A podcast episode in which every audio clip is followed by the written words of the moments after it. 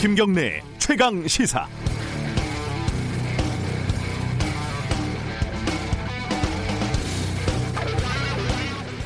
서 있는 곳을 한자로 하면 입장이라고 하죠.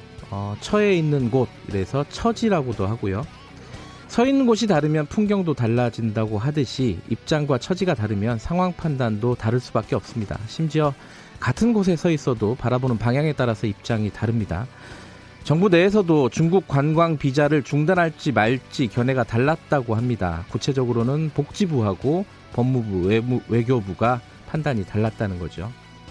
정부 안, 바깥을 비교하면 입장 차이는 더 커 보입니다. 정부는 현 시점에서 후베이성을 거친 외국인 입국을 금지하는 것으로 충분하다고 보는 것 같은데 전문가들은 또 그렇지 않습니다. 어제 KBS 9시 뉴스에서 뭐 이재갑 교수, 엄중식 교수 등 유력한 감염내과 교수 5명의 의견을 보도를 했는데 4명이 입국 금지 지역을 확대해야 된다고 했고 5명 모두 중국인 관광 비자를 어, 일시적으로는 중단해야 된다고 입을 모았습니다. 어제 최강시사에서 인터뷰한 손장욱 교수도 마찬가지 의견이었고요. 방역 체계에 대한 부담을 최대한 줄여야 하는 시점이라는 겁니다. 입장이 다를 수는 있습니다. 하지만 합리적인 질문에는 서로 대답을 해야 하죠. 어, 민간에서 볼 수 없는 어떤 것을 정부가 서 있는 곳에서 정부의 입장에서 보고 있는지, 지금의 조치가 어떤 측면에서 더 합리적이고 더 적절한지 정부는 대답을 할 의무가 있어 보입니다. 2월 4일 화요일 김경래 최강 시사 시작합니다.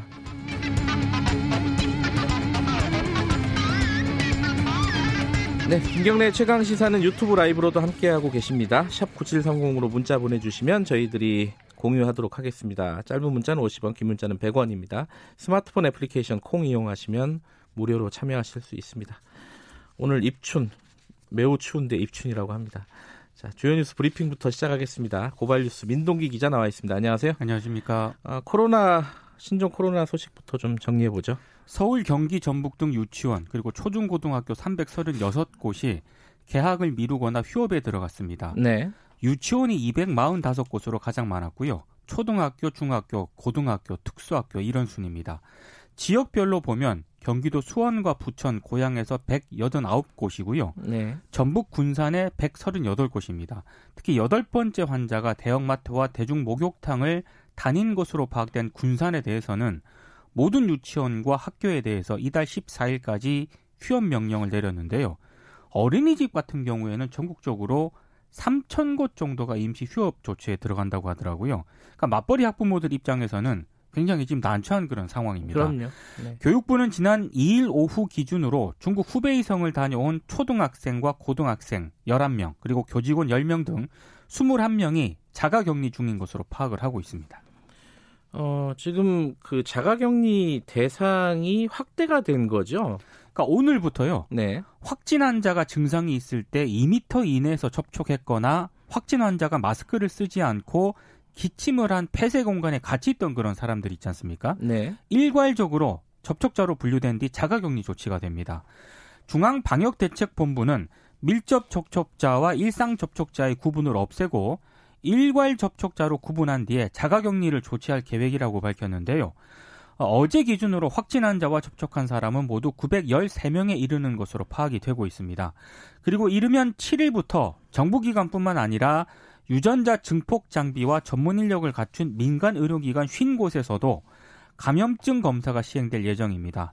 또 지금까지 환자의 증상이 발현된 이후에 밀접 접촉자가 생긴 공간에 대해서만 상호명을 공개를 했었는데 네. 앞으로는 환자가 방문해 접촉자가 생긴 모든 장소의 상호명이 공개가 될 예정입니다. 네. 아, 그리고 방역대책본부는 이 환자의 접촉자 파악 기준을 증상 발현 시점에서 지금 이렇게 파악을 해왔었거든요. 근데 발현 하루 전으로 넓히는 방안도 검토를 하고 있습니다.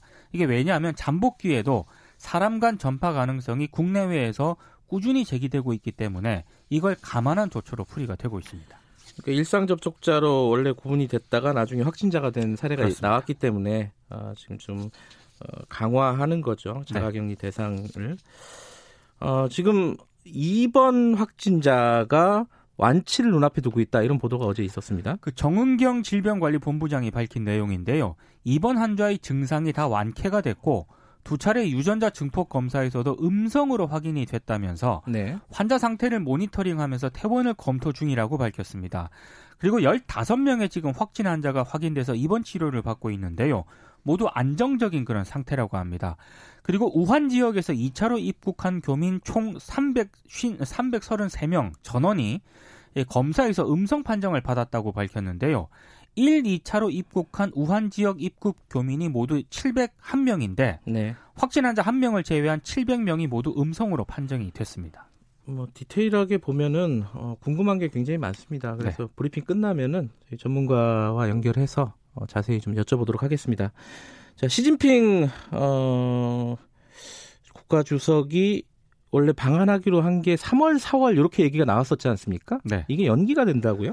조선일보 보도인데요. 네. 그 3, 4월에서 오는 6월 정도로 잠정 연기했다고 이제 보도를 하고 있습니다. 현실적으로는 그럴 수밖에 없겠죠. 예. 네. 근데 외교 소식통의 말을 인용을 했거든요. 네. 중국 측은 방일 일정과 중국 내부 사정을 들어서 3, 4월 방안에 난색을 표해 왔다고 이렇게 얘기를 했고요. 여기에 신종 코로나 바이러스 사태까지 겹치면서 6월 방안으로 시기가 늦춰졌다 이런 얘기를 했습니다. 네. 근데 정부가 공식 발표한 게 아니라 네. 외교 소식통 전원이기 때문에 상황은 좀 봐야 할 것 같습니다. 그렇죠. 이 신종 코로나가 어떻게 어, 진행이 될지 거기에 따라 달려 있는 일이겠죠. 네.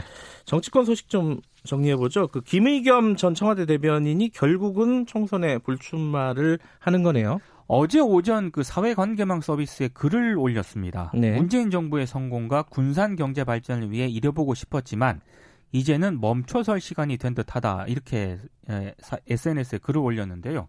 스스로 예비 후보직에서 물러나겠다고 밝혔습니다.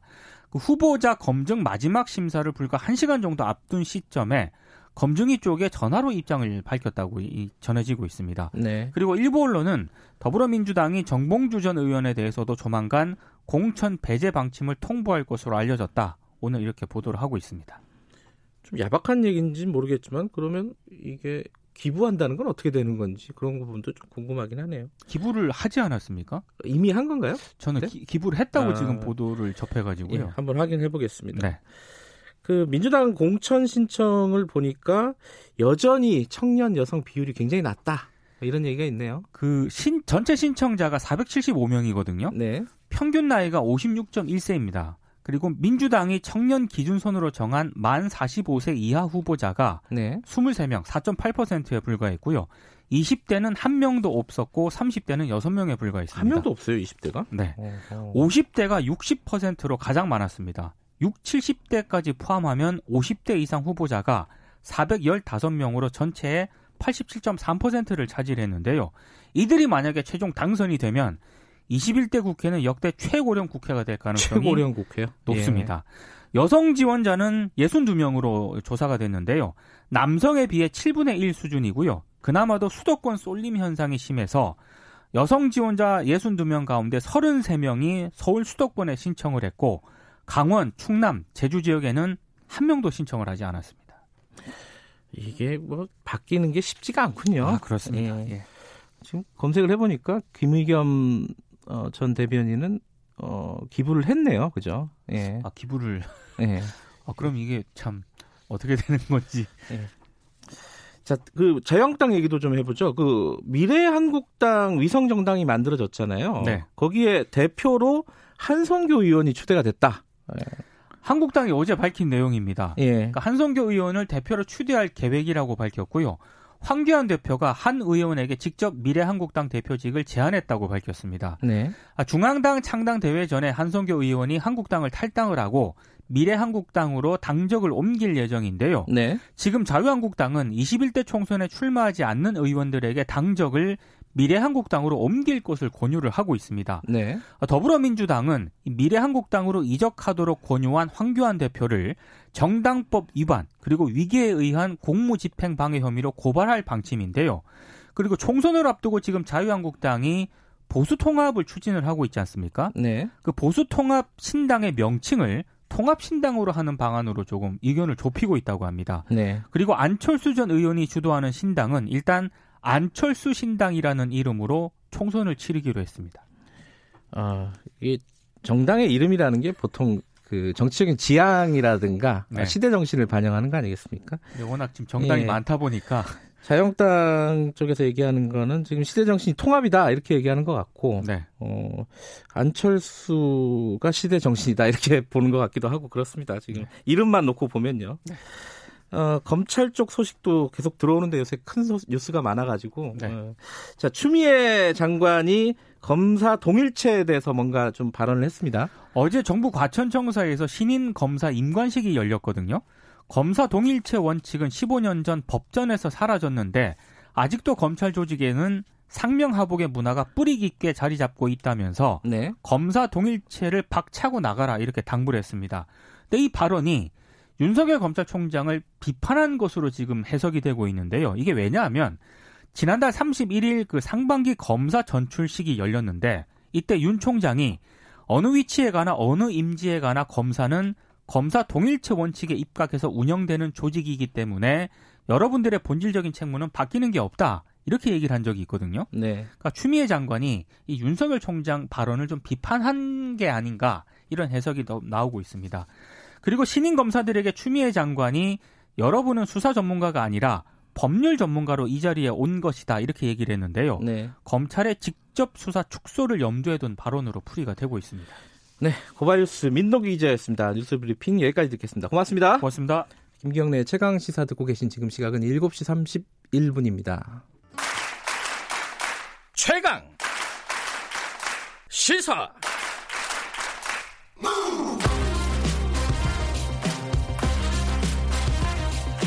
지금 여러분께서는 김경래 기자의 최강 시사를 듣고 계십니다. 네, 신종 코로나 바이러스 얘기 좀 해보겠습니다. 앞으로 일주일에서 열흘 정도가 중요한 고비가 되고 될 것 같다라는 뭐 관측도 나오고 있고요. 뭐 좋은 소식도 있고 나쁜 소식도 있고 여러 가지가 좀 얽혀 있습니다. 그리고 궁금한 것도 많고요. 그래서 오늘도 어, 전문가 좀 연결해 보겠습니다. 차의학 전문대학원에 계신 질병, 전 질병관리본부장이시기도 하시죠. 어, 전병률 교수님 연결해 보겠습니다. 안녕하세요. 네, 안녕하세요. 전병률입니다. 네. 네. 뭐큰 얘기부터 좀 여쭤보고 좀 세세한 얘기는 뒤에 좀 여쭤보겠습니다. 이 네. 지금 어제는 추가 확진자가 안 나왔어요, 우리나라가. 그죠? 네, 그렇습니다. 안 나왔는데 지금 중, 국내 확진자 15명, 3차 감염자는 이미 나온 상황이고 네. 앞으로 일주일 열흘 정도가 중요한 고비가 될 것 같다. 이렇게 이제 보건당국이 얘기하고 있는데 그 그건 어떻게 네. 보십니까? 어, 일단 이 질병의 잠복기가 최장 14일로 알려져 있죠. 예. 그렇다면 이제 31일 이후에 이제 9명의 신환이 확진 판정을 받았는데 네. 그 기점으로 해서 어, 최장 그 14일을 계산하면은 어, 적어도 이제 열흘 정도까지는 어, 이들 접촉자 현재 음. 913명이 관리가 되고 있어요. 네. 이들 913명 중에서 추가 확진자가 나올 것이냐 안 나올 것이냐 이것이 이제 앞으로의 질병 확산 여부를 결정하는데 큰 역할을 할 수 있다. 그런 의미로 보시면 되겠습니다. 그 913명의 접촉자 같은 경우에는 지금 관리가 가능한 상황인가요? 물리적으로나 현실적으로? 아, 일단 현재는 그 보건당국이 예. 그이 접촉자 관리 지침에 따라서 1대1 매칭을 지금 하고 지금 관리를 하고 있어요. 예. 이 경험은 우리가 2015년도 메르스 때 해본 그런 그 관리 경험이기 때문에 네. 현재로서는 충분히 그 격리하면서 네. 어, 현재 환자 상황들을 잘 어, 모니터링하고 있는 것으로 그렇게 지금 파악이 되고 있습니다. 근데 이제 향후 전망에 대해서는 좀 엇갈리는데 중국에서는 뭐 우리처럼 앞으로 한 2주간이 어, 바이러스의 절정기다 이렇게 예측을 하고 있고 미국 그 뉴욕타임스 보도 같은 경우에 보면요. 이게 네. 세계적인 유행병이 될 가능성도 얘기하고 있습니다. 이거 약간 네. 좀 양쪽 얘기가 좀 다른 것 같은데 어떻게 보세요?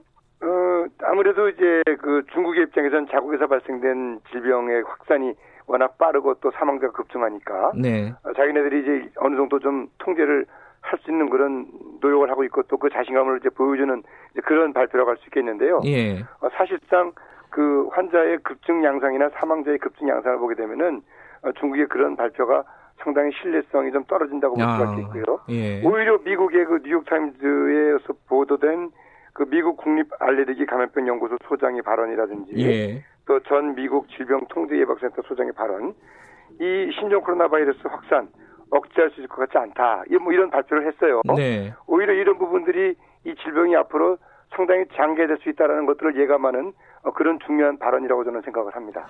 그러면 이게 중국 상황에 따라서 우리는 사실 좀 종속돼 있는 경우 그런 상황이지 않습니까? 그럼 우리도 좀 그렇죠. 예, 장기화될 가능성이 있는 거 아닌가요? 어, 당연히 그렇습니다. 음. 우리 그 사스가 그 2002년 3년도에 한국에서 5개월 동안 그 이 사스 관리를 했어요. 네. 그리고 메르스 2015년도에 218일 걸렸습니다. 네. 신종플루 2009년도에 1년 걸렸어요. 음. 이 질병도 상당히 장기화될 것이다. 네. 아, 지금 현재 이 공중보건학이나 이 의학을 하시는 분들의 조심스러운 전망에 따르면 4월, 5월까지는 피크를 보이고 네. 어, 날씨가 따뜻해지는 7월 정도쯤에 대해서 어느 정도 좀 통제가 가능하지 않느냐 네. 하는 이런 조심스러운 예측을 하는데 워낙 중국에서 환자가 지금 본물 터졌어요. 엄청나게 네. 많이 생기고 있습니다. 예. 그런 양상이기 때문에 우리나라에도 영향을 줄 수밖에 없습니다. 어, 그러면 지금 뭐 확진자가 단기적으로 좀 어, 주춤하고 있다 이런 상황에 안심해야 될 상황은 아니군요 지금. 그렇습니다. 앞으로 음. 이제 지역사회 감염이 생기는 것은 뭐 명약 관한 일인데 네. 이제 그 기간을 어떻게 하면 좀 더 늘릴 수 있느냐. 네. 초기 단계에 국민들의 안심을 좀 높여주고요. 네. 또 대응 태세를 준비한다는 측면에서 그런 기간들이 필요한 것이지 예. 우리나라에서 지역사회 감염이 생기지 않는다 그런 얘기는 아닙니다. 예. 어, 우리나라 얘기 좀 몇 가지 더 해보겠습니다. 그 자가격리 조치를 좀 강화했습니다. 이제 밀접 접촉자, 네네. 일상 접촉자 구분을 없애버렸어요. 네네. 이게 뭐 바람직한 조치라고 보십니까? 아니면 좀 늦었다는 얘기도 있고 어떻게 보세요? 아, 사실은 이제 그 환자의 진술에 따라서 이제 역학조사관이 구분할 수밖에 없는데 네. 몇몇 사례에서 이제는 사실과 좀 다른 일들이 생기다 보니까 네. 국민들이 보건당국의 환자 관리에 불신을 갖게 됐어요. 네. 그러니까 보건당국은 어떻게 보면 좀 강수를 둔 거죠. 음. 좀 무리가 있더라도 어, 밀접 일상 할거 없이 전부 격리 조치를 하자. 네. 그리고 메르스의 경험이 있으니까 네. 어느 정도 좀 그 공무원들이 그 1대1 매칭을 해서 관리를 하면서 국민들에게 좀 음. 안심을 주자. 뭐 네. 그런 의미라고 볼수 있겠습니다. 또 하나가 지금 여러 가지 논란이 있는 게 그 여행 금지입니다. 이 네. 어, 입국을 후베이성을 거친 외, 국인들에 대해서만 제한하는 조치가 시행이 됐습니다. 오늘부터. 네. 근데 이걸 넓혀야 된다. 적어도 네. 지역은 네. 좀 넓혀야 되는 거 아니야 후베이성에서 이런 네네. 의견들이 좀 있던데 교수님은 어떻게 보세요? 어 저도 사실은 그 의견에 동의를 합니다. 왜냐면은 어허. 현재 중국에서 환자가 발생한 전체 규모를 보게 되면은 네. 후베이성이 전체 환자의 한 60%를 차지하고요. 네. 그리고 나머지 지역이 한 40%를 차지를 해요. 네. 그런데 지금 후베이성은 이미 23일 이후 우한 지역에서의 그저 인구 이 탈출을 전부 봉쇄를 했기 때문에 네. 사실상 후베이성 지역에서 유입되는 인구는 그렇게 많지 않을 거란 말이에요. 그렇다면은 그 이외의 지역에서 오는 다른 중국인들도 좀 통제할 필요가 있지 않느냐 하는 그런 생각들을 어, 조심스럽게 저는 갖고 있습니다. 어, 좀 넓힐 수 넓힐 필요는 있다 이런 말씀이시네요. 제한 지역을. 네, 그렇습니다. 네. 또 하나가 이 관광 목적으로 들어오는 여행객들, 중국인 여행객들, 네. 그리고 우리나라 사람들이 또 중국에 가는 관광 비자 이것들을 좀 제한하는 조치를 취해야 되는 거 아니냐. 이게 정부 안에서도 좀 이견들이 있었더라고요. 이건 어떻게 보십니까? 네. 뭐 아무래도 앞서 말씀드린 것과 거의 일맥상통하는 이야기인데요. 네. 일단 우리 자국인들의 건강 보호를 위해서는 네. 중국으로의 관광을 당분간은 좀 금지를 시켜야 될 필요가 있어요. 네. 물론 뭐 국민들이 현명해서 알아서 다 중국 그 이 관광을 좀 자제하고 있는 분위기입니다만 네. 그런 부분들도 우리 정부 당국이 어 조금은 좀 조심스럽게 검토를 해야 되지 않나 하는 생각을 가져봅니다. 음, 네. 그리고 어제 어, 굉장히 네. 어 뭐랄까 좋은 소식인데 사실은 그 네. 태국에서 어 치료제가 개발됐다는 얘기가 외신을 통해서 들어왔어요.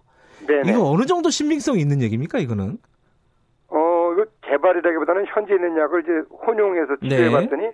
환자에게 도움이 되더라 뭐 그런 이야기예요. 네. 어 그 에이즈 바이러스 치료제하고 독감약을 혼합 투여했더니 좋아졌더라. 네. 그 이번에 엊그저께 우리 한국에서도 입원 환자 곧 태어날 거다라고 발표를 했어요. 네. 그 한국에서도 아마 이런 그 비슷한 치료가 적용이 됐다라는 그런 발표가 어제 그 정은경 보도 복지 저 질병관리본부장이 발표를 했더라고요. 네. 아마 비슷한 그런 상황인 것 같습니다. 아 지금 우리나라 그럼 입원 확진자도 어 그냥 대증요법 뭐 항생제 이런 게 아니라 어떤 특정한 네. 특별한 어떤 치료가 진행이 됐었던 건가요? 그러면? 그렇죠. 음흠. 뭐 정확한 그런 저 약제는 발표하지 않았습니다만은 네네. 그러니까 항바이러스제 관련된 치료 부분에서 네.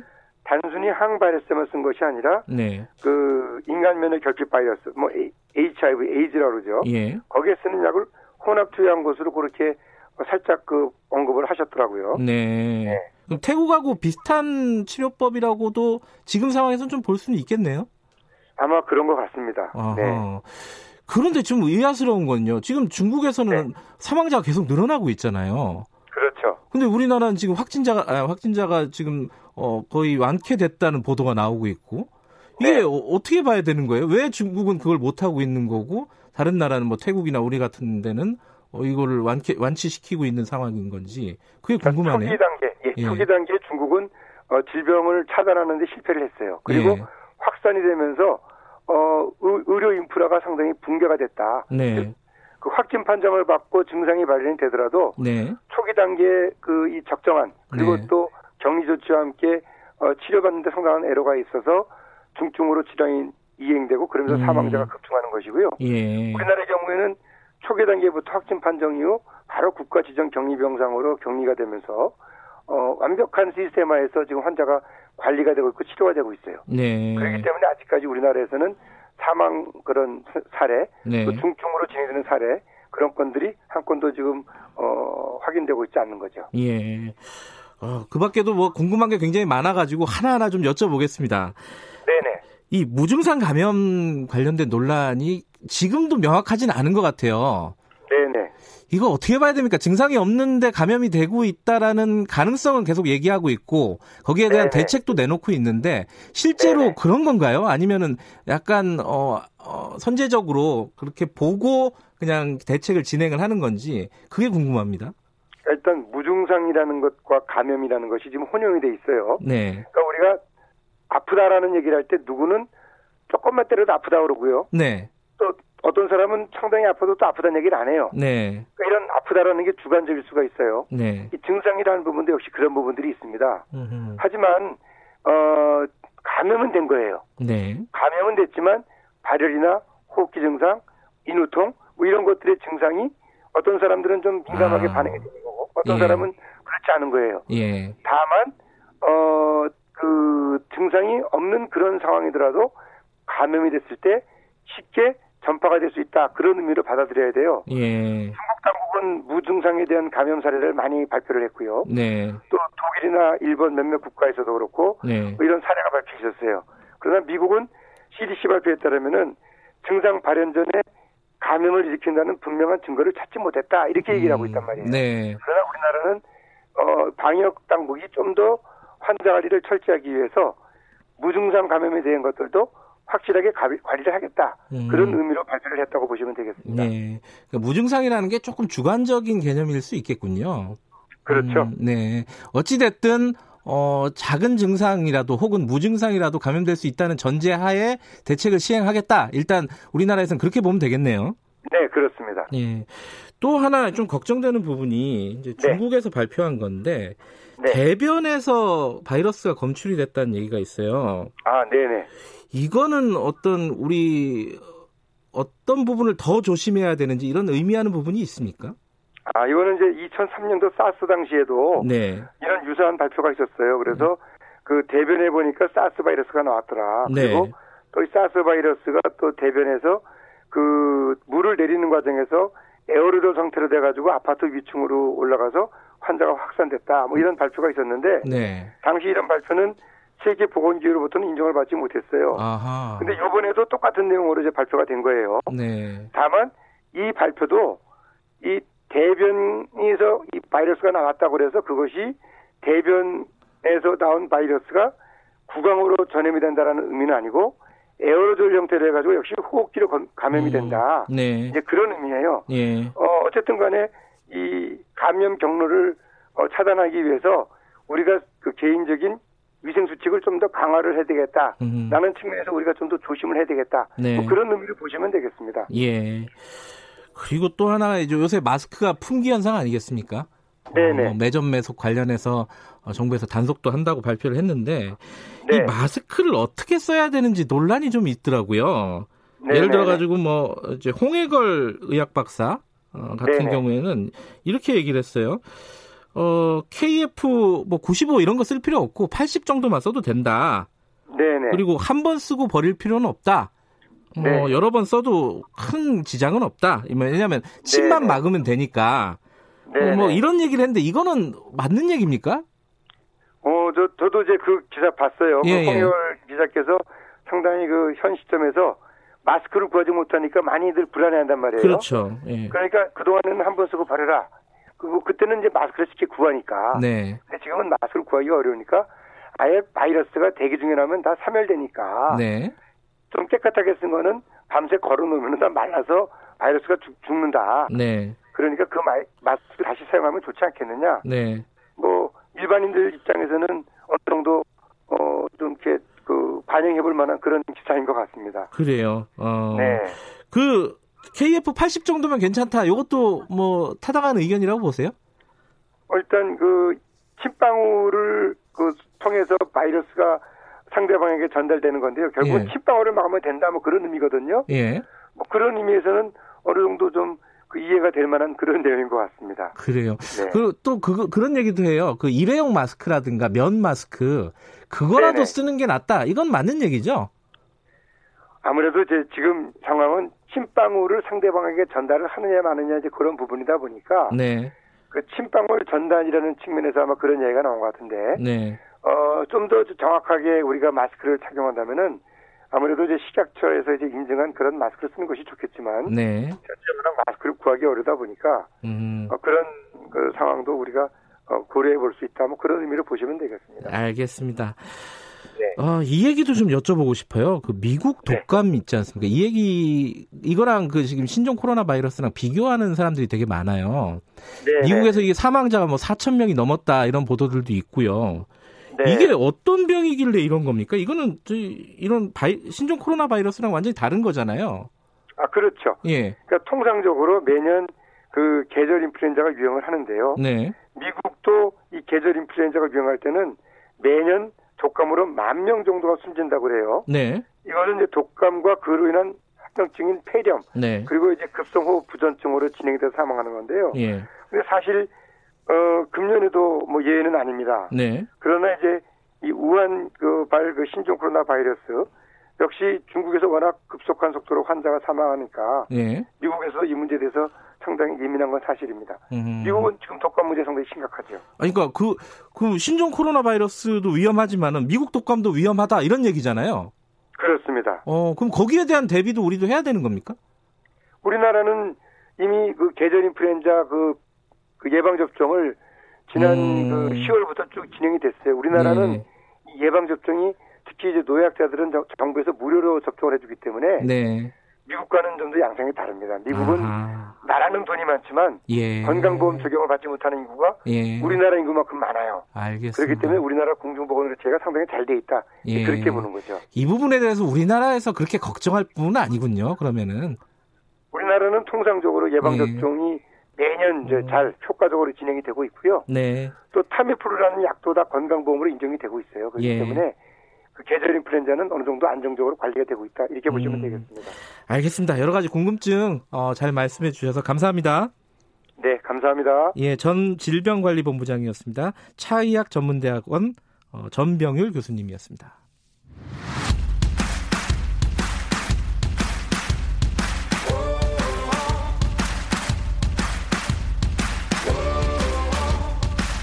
여러분의 아침을 책임집니다. 오늘 하루 이슈의 중심. 김경래 최강 시사.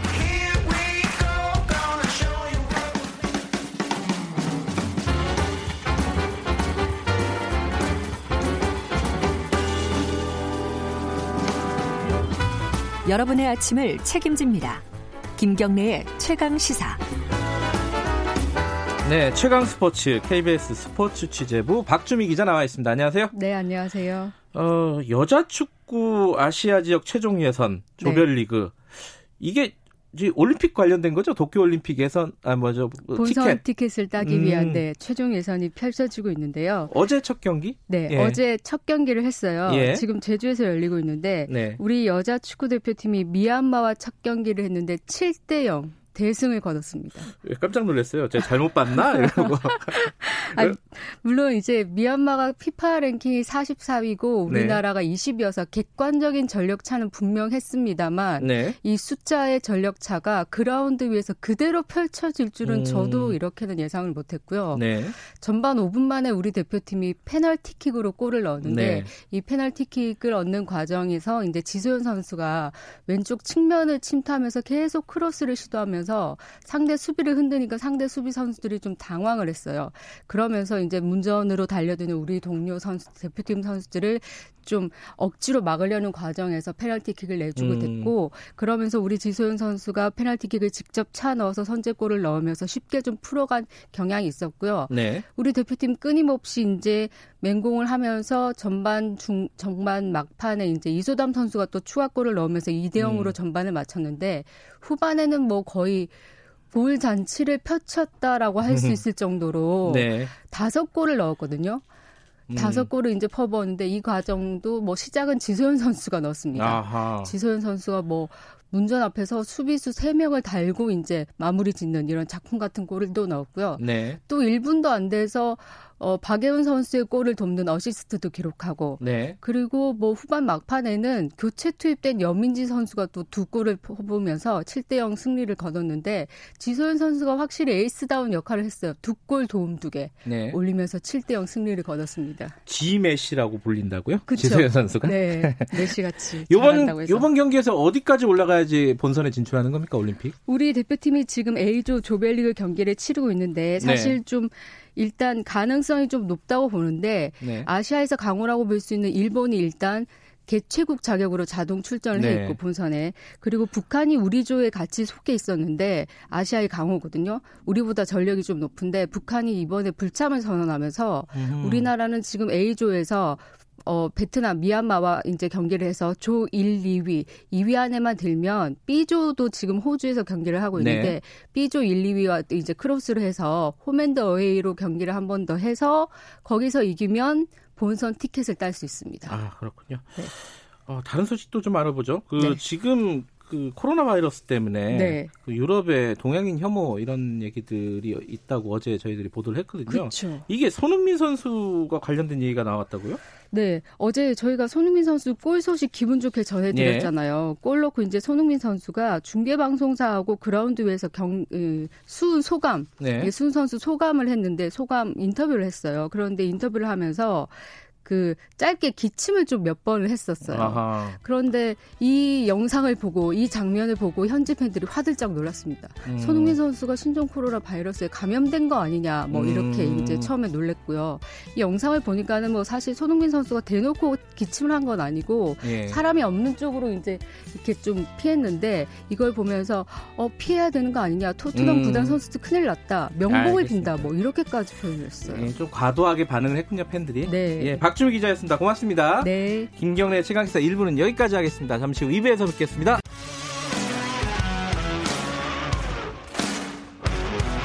탐사보도 전문 기자 김경래 최강 시사.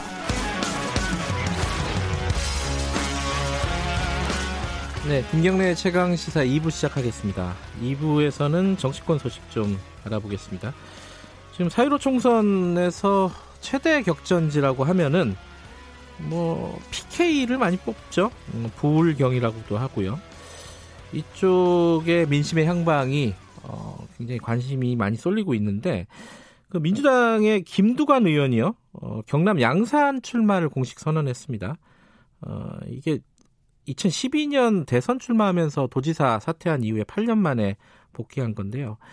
이 낙동강 전선이라고들 흔히들 얘기하죠. 여기에서 김두관 의원이 어, 이른바 동남풍을 불러 일으킬 수 있는지 직접 연결해서 한번 여쭤보겠습니다. 안녕하세요. 예, 반갑습니다. 네. 김두관입니다. 이 험지면 험지라고 하면 험지죠. 이 그 낙동강 쪽이요. 예, 뭐 험지라고 하지만 또 우리 후보들께서 열심히 하고 계셨어요. 네. 또 한편으로는 해볼 만한 곳이라고 생각합니다. 뭐 여러 번 말씀하셨지만은 어, 지역구를 바꿔서 수도권에서 이 PK로 어, 양산으로 옮긴 이유 어, 좀 한 말씀 듣고 시작을 해보죠. 뭐 김포 소 시민들에 대한 책임감 때문에 네. 좀그 결정이 쉽지는 않았지만요. 네. 어, 부산, 울산, 경남 소위 PK 지역이 자유한국당을 일당 독점이 네. 부활할 수 있다는 위기감이 있었거든요. 네.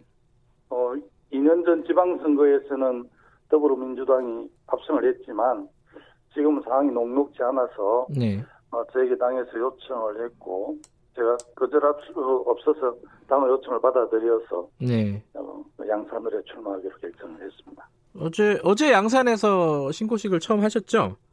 네 그렇습니다. 경남도청에서 기자회견하고 예. 양산시에 또 기자 간담회 하고 뭐 시장시의회 또 시민사회단체 어르신들 께 인사드렸습니다.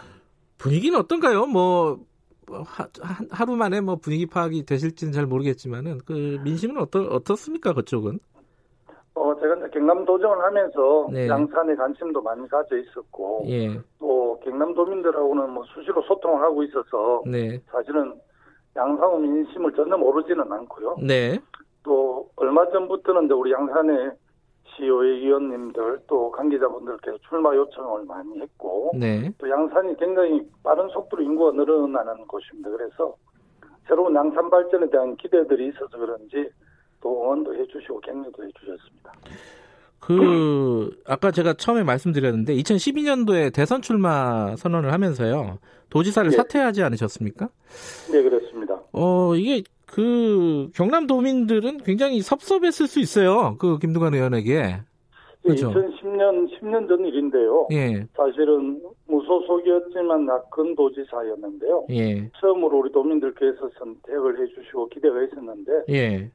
제가 통합민주당의 대선 행선에 참여하면서 네. 도지사를 중도에 사퇴해서 경남 350만 경남 도민들에게 상처를 많이 드렸고요. 예. 사실 8년 동안 도민들에게 어, 속지 않은 마음으로 어, 활동들을 해왔습니다. 또 국회의원으로서 당의 참 좋은 지방정부 상임위원장을 맡고 있는데요. 네. 그런 미안함 때문에 경남의 주요 해난이나 예산을 어, 챙기려고 많이 노력을 해왔습니다. 그 지금 여권 지지자들 같은 경우에는 굉장히 섭섭했을 거예요. 왜냐하면 그 이후에 보궐선거에서 홍준표 전 한국당 대표가 도지사를 하지 않았습니까? 어, 그러면서 굉장히 뭐, 섭섭한 마음이 있었을 텐데 그 그런 섭섭함은 좀 풀렸습니까? 어떻습니까? 제가 그 2012년에 대선 참여하면서 사퇴한 이후에 네. 어, 경남을 방문할 때마다 도민들에게 사죄를 했고요. 네네.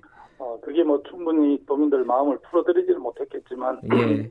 제 진정성을 좀 이렇게 도민들께서 이해해 주셨고 몇년 네. 전부터는 어, 경남 지역의 사회단체나 또 네. 경총이나 이런 쪽에서 저에게 특강도 요청해서 경남을 자주 오고 했었거든요. 네. 뭐 어쨌든 도민들 제가 아무리 뭐 어정 활동이나 정치 활동 열심히 한다고 해서 네. 도민들에게 드렸던 상처를 다 아무리 할 수는 없지만 네. 또 속지 않은 마음으로 어정 활동을 했고 또 네. 지금은 다시 열심히 또 갚는 심정으로 하라는 격려를 해주셔서 예. 제가 결심할 수 있었습니다. 그 아까도 김두관 의원께서 잠깐 말씀하셨는데 그 지난 지방선거 때 그러니까 2018년 때는 민주당이 승리를 거뒀습니다. 이쪽 지역에서.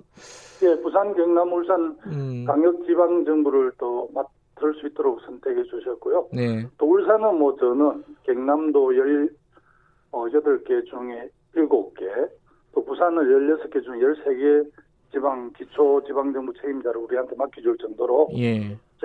압승을 했었습니다. 근데 그 지방선거의 결과가 2018년 지방선거의 결과가 역대 선거 결과로 보면 굉장히 이례적인 일이잖아요. 사실은.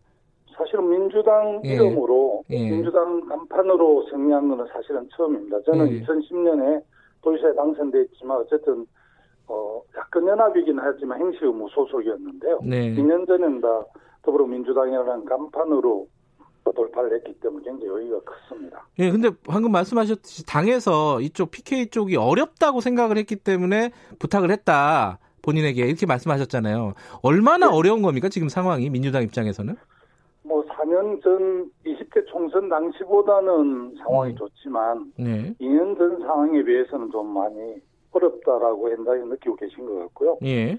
그런 어려움은 있지만 우리 당 소속 그 국회의원들이 지금 40석 중에 10석인데요. 네. 어, 의원들이 의정활동이라든지 해난들을 잘 챙기고 계셔서 네. 어, 더불어민주당이 보궐경의 지지율은 좀 다소 자유한국당보다 낮지만 네. 후보들의 개인 경쟁력이 많이 있고 또 원내에서 준비하시는 분들도 4년 동안 잘 준비를 해서 네. 어, 상당히 그 기대가 있더라고요. 음. 시도민들께서. 네. 그래서 해볼만 하다라고 생각을 하고 있습니다. 예. 근데 이제 경쟁 상대인 자유한국당 쪽 얘기를 보면은 지금 홍준표 전 지사도 출마를 하고요. 어, 그리고 김태호 전 지사도 출마를 예고를 했습니다. 이 두 분도 이제 지사 출신이기도 하고, 어, 예. 뭐 정치적으로 보면은 뭐 거물급 아니겠습니까? 두 분 다? 예, 뭐 전직 그 경남도지사 세 사람이 경남 지역에 그러니까요. 출마를 예. 하고 있거든요. 네. 김태호 전 지사는 자기 고향인 거창하면 한청 합천에 출마를 하고 있고 예. 예비 후보 등록을 해 지금 열심히 뛰고 있는 것으로 알고 있습니다. 그리고 예. 홍준표 제 후임 지사께서는 자기 이제 지역인 창녕이랑 하만어령 지역에 어제 예비 후보를 등록을 했다고 하는데요. 예. 한국당 그 지도부에서 이제 중진들 험지 차출론 을 요청받고 있는데 본인들께서 거부하시고 있는 것 같아요. 음. 근데 그 두 분의 어, 떤 영향력이라고 할까요? 어, 그거는 어떻게 평가하십니까? 뭐 경남 도정을 할 때나 이럴 때는 영향이 매우 컸겠죠. 당연히 컸는데 지금은 험지에 대한 요청을 거부하고 있어서 음. 그 자유한국당 핵심이랄까 새로운 그 총선을 주도하겠다 흐름이 좀 배치되는 활동들 하고 계셔서 영향이 얼마나 클지는 좀 두고 봐야 될 것 같습니다. 근데 이건 뭐 농반 진반일 수도 있었는데 그 홍준표 전 대표가 이제 양산 쪽 출마 권유에 대한 얘기에서 장수는 병졸과 싸우지 않는다 이런 얘기를 했습니다. 이거 어떻게 보세요? 어, 저는 뭐 보울경에 이렇게 백이 종군하러 왔기 때문에 저는 병졸이 맞고요. 그래요? 본인은 네. 뭐 경남을 수비할 수 있는 수비 대장이라는데 네. 그 미랑, 창녕, 하만, 어령은 한 번도 우리 더불어민주당이 그 의석을 가지지 못한 곳입니다. 어떻게 네. 보면 어, 수비라는 게 말하지만 구정궁궐이거든요. 뭐 앞장서 싸우는 것은 싫고 점잖게 구정궁궐에 앉아 지휘를 하겠다는 것인데 음흠. 도망만 치는 대장을 가장 치열하게 앞장서 싸우는 병졸에게 피한다는 걸 좀 보여드리고 싶습니다. 네. 그럼에도 불구하고 어, 홍준표 전 대표는 어, 본인에게 PK 수비대장 맡겨주면은 40석 책임지겠다 이런 얘기 했어요. 어, 예. 민주당은 이번 목표는 어떻습니까? 지금 현재 우리가 10석이니까 25%석을 점유하고 있는데요. 네. 어, 쉽지는 않지만 저희들도 어, 가반을 목표로 해서 재선을 다하고 있고요. 네. 제 고향인 그 경남 사천 하동남에도 아주 경쟁력 있는 그 항인성 전 그 민주평동 사무처장이 나갔는데도 상당히 지지율이 높다 그러더라고요. 네. 그래서 경남 16군데 중에 절반 정도 어, 게 어, 선전할 것으로 우리 당의 민주연구원의 그 여론조사 지표도 나오고 있고. 네. 어, 그래서 저희들 어쨌든 선전하려고 만만한 준비를 하고 있습니다. 근데 이제 뭐 사람도 좀 중요하지 않겠습니까? 예컨대 뭐 윤건영 실장 같은 경우에 어 어, 김두관 의원께서 좀 출마를 하는 게 어떻겠냐라는 취지로 얘기를 했는데 안 한다 그랬잖아요. 어, 수도권으로 나온다고 했는데 좀 아마 그로, 그로 쪽에 출마하시는 것 같고요. 예. 어, 우리 이제 그 북강설은 현장에서 또 준비하시는 두 분이 치열하게 준비를 하고 있어서 예. 어, 꽤 괜찮게 선전할 것으로 기대하고 있습니다. 어, 이쪽 PK 혹은 뭐 낙동강 벨트 뭐라고 표현을 하든 간에요. 이쪽에 출마를 좀 고민하고 있는 여권의 이른바 좀 핵심 인사라고 할까요? 눈여겨볼 만한 사람이 있습니까? 이미 현재 그 저희들 총선 준비가 거의 완료가 돼서 네. 낙동강 벨트라고 하는 우리 김해 양산 또 부산의 북강서 사상부 북한서갑 이런 쪽에 진용이 잘 짜졌습니다. 네. 또 북한서에 이제 윤건현 상실장에 대한 요청들이 있었는지는 모르겠는데요. 그래도 네. 준비하는 분들이 많아서 네. 추가로 뭐 투입할 수는 없는 것으로 알고 있습니다. 어, 근데 자유한국당 같은 경우에는요, PK 쪽, TK도 마찬가지인데, 물갈이 비율을 꽤 높일 거라고 지금 예고를 하고 있습니다. 이게 민주당으로서는 좀 부담스러운 부분 아닌가요? 뭐, 정말 그, 자기들이 주장하는 것처럼 세신과 혁신의 그런 공천으로 잘 이어지면 네. 뭐 합리적 보수 또 개혁적인 인사들이 잘 이렇게 진용이 짜지면 그렇게 될 가능성이 있겠지만 지금 한국당 공천 좀 있으면 보시면 알겠지만 뭐 친한교안 세력 중심으로 물갈이를 할 거로 그렇게 예상이 돼서 네. 저희들 뭐 어쨌든 반사익 어쨌든 간에 반사익보다는 저희들이 잘해서 점수를 얻을 수 있도록 그렇게 해나갈 계획입니다. 어, 그렇게 큰 기대를 안 하신다 이런 말씀으로 들리네요.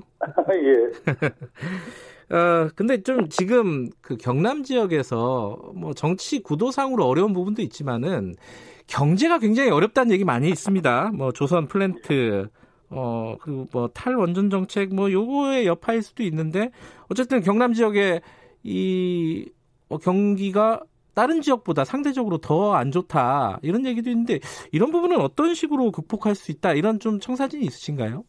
예, 뭐 탈원전 정책은 아무래도 좀 오해가 있으신 것 같아요. 에너지 전환 정책이고 이게 세계적 추세이고 장기 과제인데 당장 진행되는 게 아닌데 약간 오해가 있는 것 같고요. 예. 전통적인 조선하고 자동차, 석유화학 이런 게 우리 항공 예. 이게 이런 게 부산 경남 울산에 저 제조업이 강한 강세 지역이잖아요. 예. 그래서 이 부분이 좀 많이 어려워서 지역 경제가 많이 어려운 측면이 있고요. 네. 아시다시피 작년에 뭐 미국 미중 무역 갈등도 있었고 또 글로벌 경제 여건이 그래서 좋지 않잖아요. 네. 여기 뭐 우리 정부의 뭐 책임에서 회피할 생각은 없지만 이게 경제 상황이라는 게 누적되어 온 결과인데요. 네. 그래도 올해 작년 올해 이어서 우리 조선 수주가 다시 중국을 뛰어넘어서 1위를 저희들이 뺏어왔거든요. 네. 그리고 또 부산은 블록체인 스마트 시티 이런 걸로 해서 4차 산업과 관련해서 신경제 활성화 네. 이런 차원에서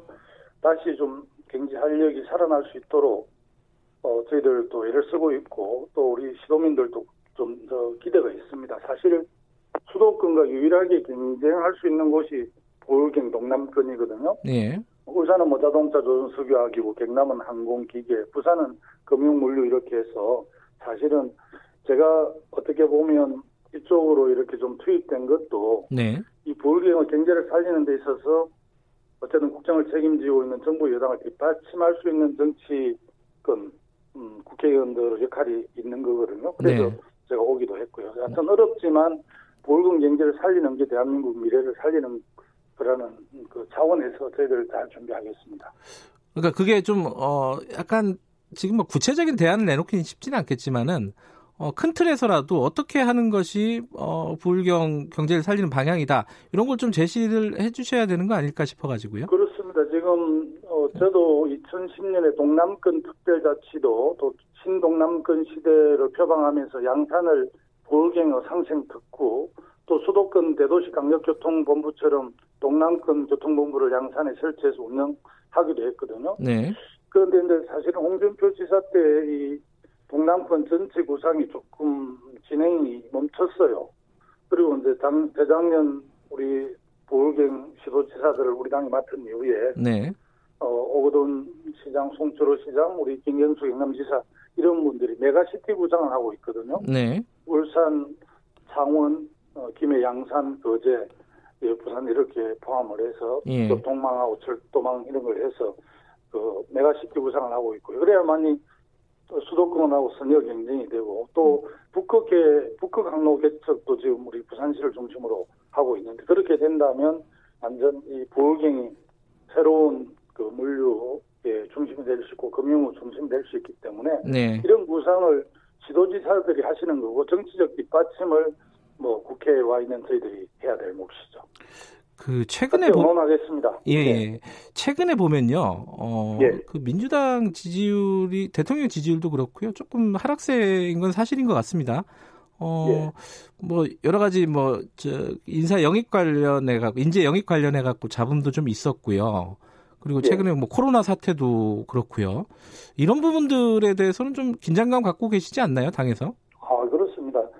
최근 우리 당 인재 영입 부분으로 국민께 심려를 끼쳐드려서 뭐 사과드리기도 했는데요. 네. 어, 또 문석균 후보하고 어제 또 김의겸 전 청와대 대변인께서 네. 당에 누가 될 수 있다고 생각되는 분들께서 결단해 주시는 모습을 보여주셔서 좀 다행스럽게 생각을 하고요. 네. 신종 코로나 바이러스와 관련해서는 제가 며칠 전에 페이스북에 네. 제2국무회의 시도지사들이 참여한 가운데 대책을 세웠으면 좋겠다 이렇게 제안을 했는데 뭐 제 제안을 받아서 청와대에서 그러지는 않았겠지만 네. 시도지사분들하고 대통령 어제 회의도 하고 네. 또 전염병 전문가들 모셔서 간담회도 하고 좋은 의견도 듣고 이렇게 하셨는데요. 제 경험으로 보면 메르스 사태 때 그 박원순 서울시장이 대응을 잘해서 네. 보건복지부보다 더 잘했다 이런 평가를 받은 바도 있는데 정말 이 부분에 대해서는 좀 더 초당적으로 협조를 해야 돼요. 음흠. 이 전염병 문제까지도 정쟁으로 도구로 삼는 것은 정말 좀 비판받아야 된다고 생각을 합니다. 사실은 방역당국 또 중앙정부, 지방정부가 정말 유기적으로 이 문제를 함께 고민하면서 대처를 해야 되고요. 대체적으로 우리가 방역 수준이 높기 때문에 지금 굉장히 우한 문제에 대해서 잘 대응하고 있는 것 같습니다. 그러나 또 야당의 눈으로 보면 정부의 대응이 위협할 수는 있지만 저는 그 정부와 지방 정부들이 잘 대응을 하고 있다 이렇게 저는 보고 있습니다. 예, 마지막으로 짧게 하나만 더 여쭤볼게요. 그 창원 성산이요. 어, 여영, 예. 정의당 여영국 의원이 있는데 요거 저기 후보 단일화 어떻게 진행이 되고 있습니까? 어, 심상정 대표께서 단일화는 없다라고 선언하셨는데요. 예. 그럼에도 불구하고 저는 지역별 특성에 따라 네. 자체적으로 단일화 가능성이 열려 있다고 봅니다. 음흠. 정의당하고 저희들은 뭐 늘 같이 하진 않지만 주요 사안에 대해서 그 공조를 하고 있는데요.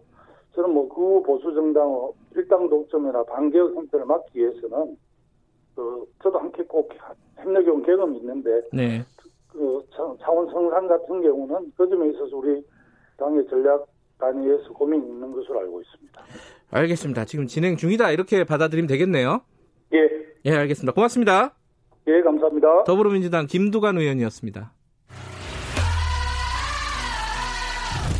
공정하고 깊이 있게. 오늘 하루 이슈의 중심.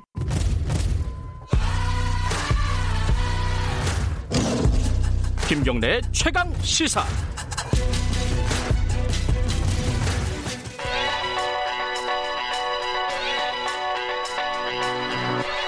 최강 시사 국범근의 눈.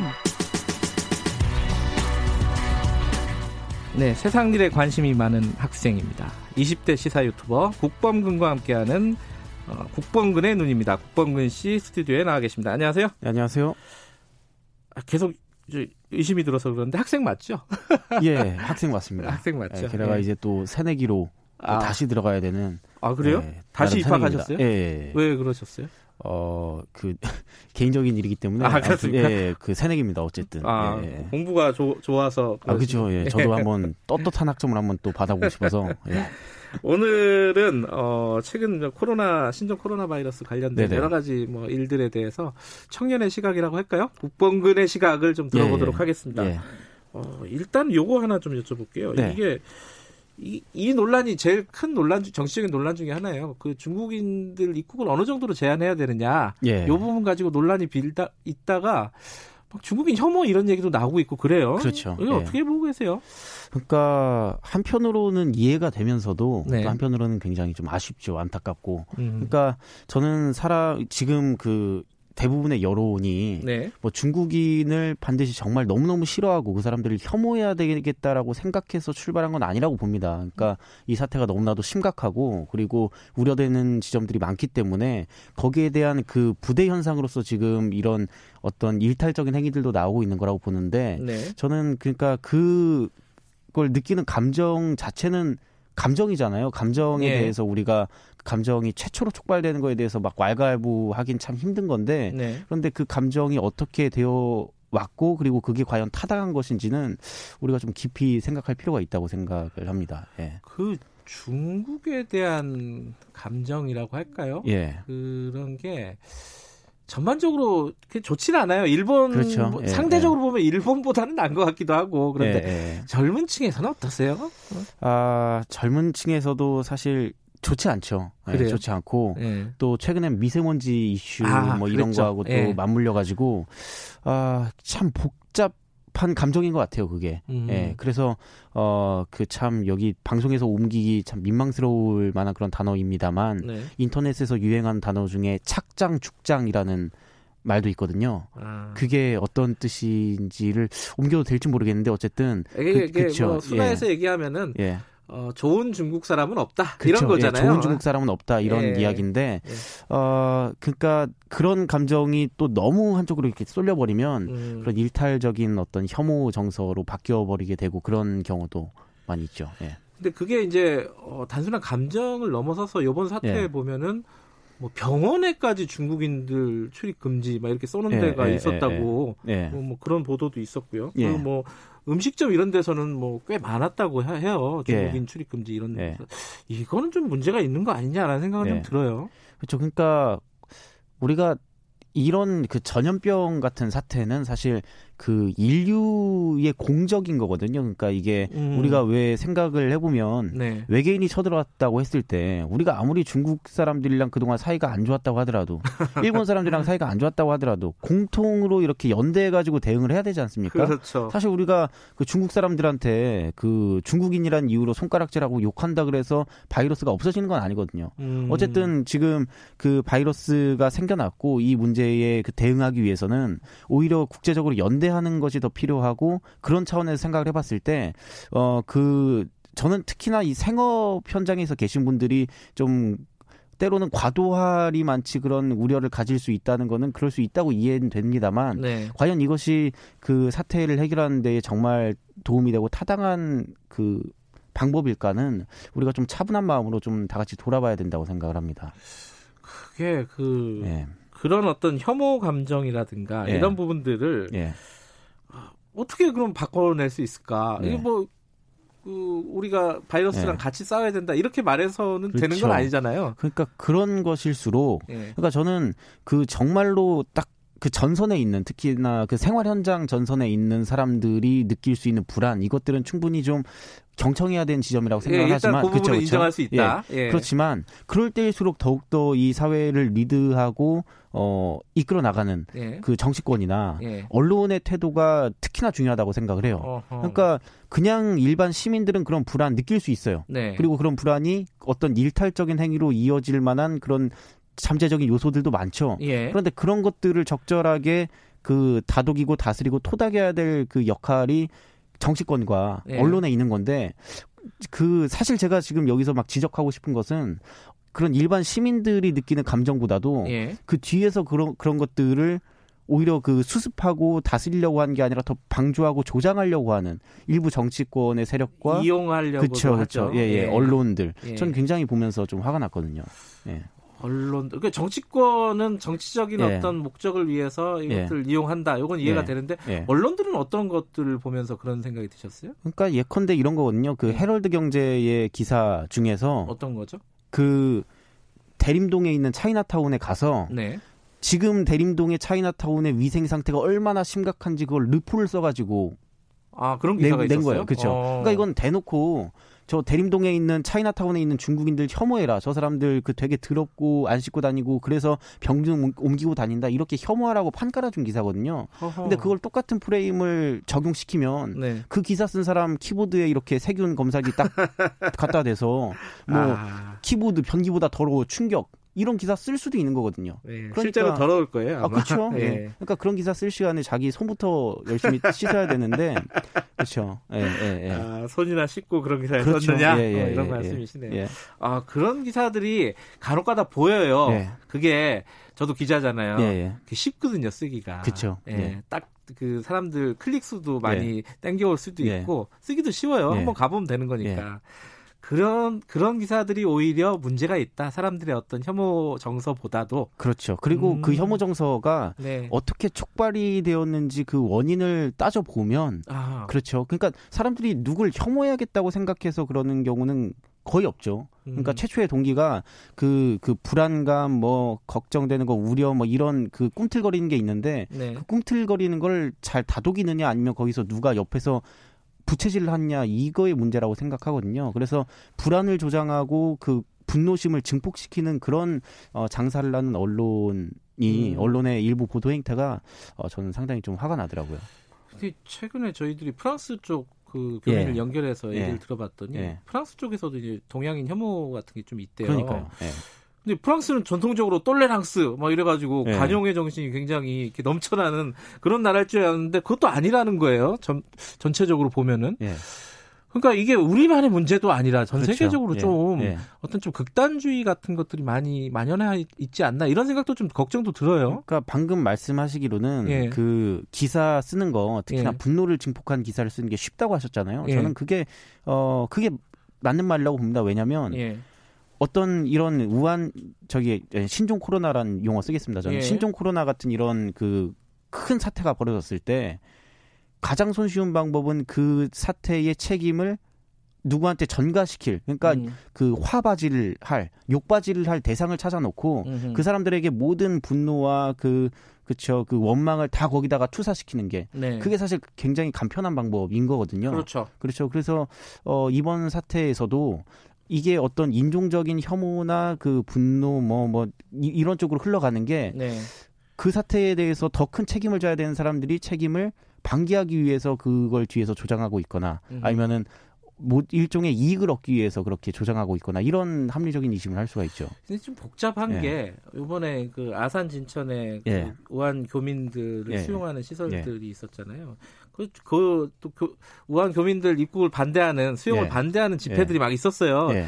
이런 걸 보면 또 이 사태가 그렇게 간단치가 않아요. 예. 근데 또 저는 한 가지 희망을 느끼는 게 예. 결국 그 반대하시던 시민분들도 네. 어, 이제 그 지방 정부에서 충분히 설명을 하고 그렇게 그, 그 수기의 과정을 거친 뒤에는 네. 지금은 그 입장을 철회를 하셨잖아요. 철회하고 그렇죠. 교민들 음. 받아들인다라고 이렇게 말씀을 하셨고. 음. 그러니까 그분들도 저는 그분들이 막 특별히 그 악한 한 심성을 가지고 있어서 그렇게 나와, 나오셨을 음. 거라고 생각 안 해요. 네. 다들 자기의 그 생명과 안전 그리고 자기 가족들의 생명과 안전 똑같이 걱정하는 사람들인데 네. 그러니까 그분들에게 이 정보가 투명하게 공개가 되고 그리고 그분들의 마음을 잘 다독이려는 그 태도가 있으면 네. 마음이 충분히 누, 누그러질 수도 있는 거거든요. 예. 알겠습니다. 오늘 말씀하신 것 중에 가장 기억에 남는 거는 예. 어, 혐오 조장하는 기사 쓸 시간에 손이라 한 번더 그렇죠. 씻어라. 예, 예, 예. 아, 명언입니다. 네. 자, 국뽕근의 눈이었습니다. 고맙습니다. 네, 감사합니다. 예, 김경래 최강기사 2부는 여기까지 하죠. 잠시 후 3부에서 뵙고요. 일부 지역국에서는 해당 지역 방송 보내드립니다.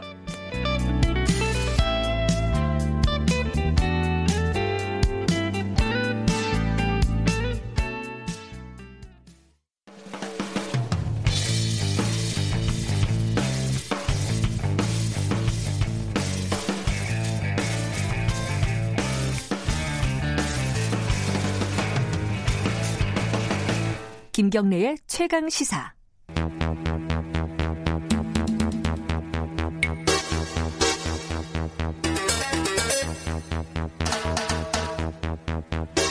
네, 사건의 이면을 깊이 있게 파헤쳐보는 시간입니다. 추적 20분. 오늘은 특별한 손님을 모셨습니다. 먼저 바른미래당 최이배 의원님 나와 계십니다. 안녕하세요. 예, 안녕하세요. 최이배입니다. 네, 그리고 항상 이 자리를 지키고 계신 박지훈 변호사님 나와 계십니다. 안녕하세요. 네, 박지훈 변호사입니다.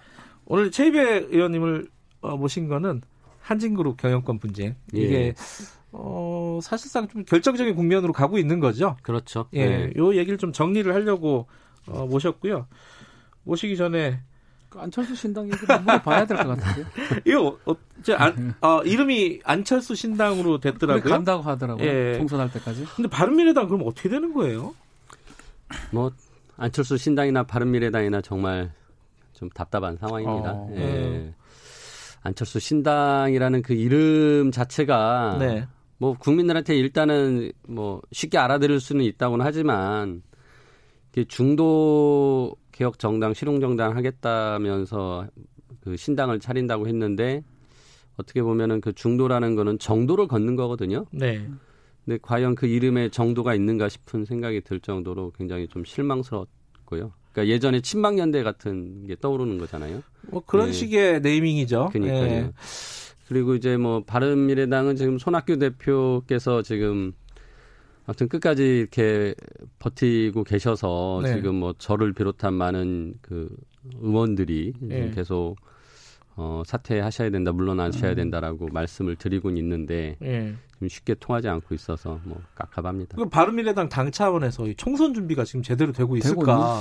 되고 그러니까요. 그게... 지금 손학규 대표님이 본인이 끝까지 총선을 치른다고는 하지는 않고 있지만 아, 네. 지금 뭐 어떤 얘기를 해도 믿음이 안 가는 거죠. 많은 구성원들이 그래서 어, 결국은 그런 약속을 하지 말고 사퇴를 하셔라라고 지금 얘기를 하고 있고 지금 예비 후보자 등록을 바른미래당으로 한 분이 뭐 20몇 분이라고 제가 들었어요. 네. 죄송하지만 그게 당입니까? 그러니까요. 그렇게 하면은 총선을 칠 수가 없어요. 총선 얼마 남지도 않아요. 네. 제가 뭐, 뭐 나쁜 네. 얘기가 아니고 그러니까, 아니, 걱정스러워서 예, 하는 얘기죠. 아니, 뭐, 뭐 맞는 말씀이세요. 네. 그래서 저희가 빨리 이제 이걸 국면을 수습을 음. 해야 되는데 네. 아무튼 뭐 좀 답답한 상황입니다. 근데 뭐 그렇게 오래 끌 지는 않을 것 같다라는 음. 또좀 희망 섞인 말씀을 드립니다. 알겠습니다. 요 요것도 하나 더 여쭤볼까요? 그 감금하신 분들 있잖아요. 음.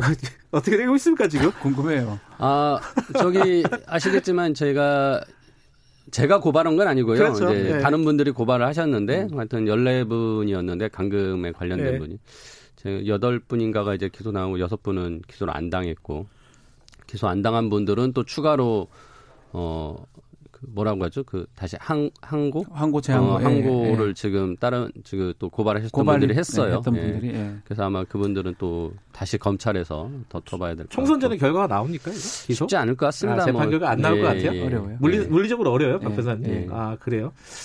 저는 총선 전에 나오면 이거 굉장히 뭐 중요한 변수가 되지 않을까 오히려 싶었는데. 총선 어. 이후에 또 이게 난다면 또 아. 당선 무효도 연관이 있어서 그러면 이, 분들 공천 받을 수 있을지 더 의문이에요. 아니, 국민들 입장에서 그 약간 좀 손해잖아요. 또 투표해야 되고 이러면 그렇죠. 그렇죠. 예, 네. 당선 무효가 되면은 예. 어쨌든 뭐 그거 네. 궁금한 거 두 가지 여쭤봤고요. 오늘 네. 본론으로 들어가겠습니다.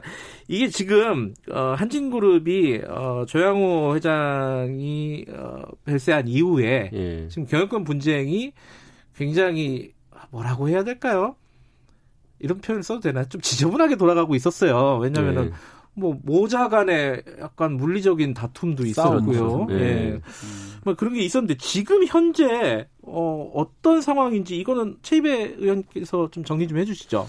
결국은 이제, 어, 형제 간의 상속 다툼이고요. 그 이제 상속 다툼이 이제 재산을 놓고 내가 더 많은 재산을 차지하겠다는 싸움도 있겠지만 지금 이제 기업이다 보니까 기업의 경영권을 가지고 다투는 이제 음. 상황이 된 재산은 거죠. 정리가 된 거잖아요. 예, 그죠? 예. 그렇죠. 그래서 지분을 이제 골고루 나눠 가졌고요. 네. 어, 일찍이 한진그룹은 조양호 회장이 어, 딸, 아들, 딸 이렇게 삼남매에게 음. 골고루 지분을 나눠 주고 있었어요. 그리고 조연아, 조원태, 조원태, 조현민. 예. 예. 그래서 이제 어, 거의 비율이 동등하게 예. 어, 약간씩 차이 나지만 큰 아들 조금 더 주고 어, 큰딸 조금 더 주는 식으로 이렇게 이제 했지만 어, 굉장히 어, 균등하게 했고 그리고 그룹 경영에도 다 참여를 시켰어요. 네. 그래서 네. 어, 특정하게 장자 상속의 어떤 원칙 같은 거는 여기에서 크게 있진 않았습니다. 그리고 네. 돌아가신 후 상속도 결국은 균등하게 상속이 됐기 때문에 지금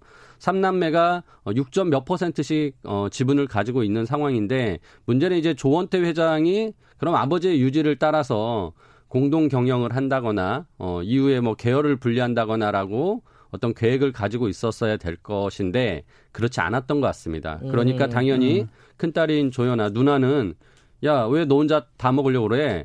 이거 원래 같이 하기로 그렇죠. 한거 아니었어? 라는 음. 지금 상황이 된 것 같고요. 네. 그래서 결국 이제 조연아 전 부사장이, 어, 때 남동생을 상대로 지금 경영권 분쟁을 돌입했습니다. 예. 네. 곧 지금 주총이 그, 있습니다. 주총이 3월 달에요. 예. 이 지주회사가 한진칼입니다. 예. 한진칼의 주식 구조에 따라서 뭐 그룹을 지배한다고 보면 될 것 같은데 네. 주총을 하면 이사 대표이사 바꿀 수 있고요. 네. 이사회 구성도 할 수가 있는데 자 지분을 보니까 지금 말씀하신 것처럼 조원태가 6.52, 네. 조현아가 6.49, 음. 조현민이 6.47, 또 임그 이명희 예. 어머니도 5.31을 갖고 있어요. 예. 이게 이게 말을 맞는지 비극의 씨앗 같아요. 음. 다른 그룹 같으면 이게 뭐 어쨌든 저쨌든 간에 한 명한테 많은 지분이 가는데 너무 균등하게 가다 보니까 잘 운영되고 합작이 되면 큰 문제 없이 경영이 되는데 아버지가 갑자기 어떻게 보면 돌아가신 거잖아요. 예. 돌아가시고 지분들은 그대로 있고 결국 주식회사는 지분 싸움이거든요. 음. 그 지분에 대해서 6.5위를 갖고 있는 사람이 다 가지려고 한다. 음. 경영을 다 하려고 한다. 당연히 6.49가 갖고 있는 사람들이 사람이 반발할 수밖에 없는 구조가 아니었나 싶어요. 그러니까 이 지금 말씀하신 등장인물 4명에다가 지금 그 지분을 갖고 있는 쪽이 뭐 행동주의 사모펀드 보통 얘기하는 예. 강성부 펀드라고 예, 그러죠. KCGI 예. 예. 거기랑 이제 언론에서 많이 들어서 이제 익숙하신 이름들이에요.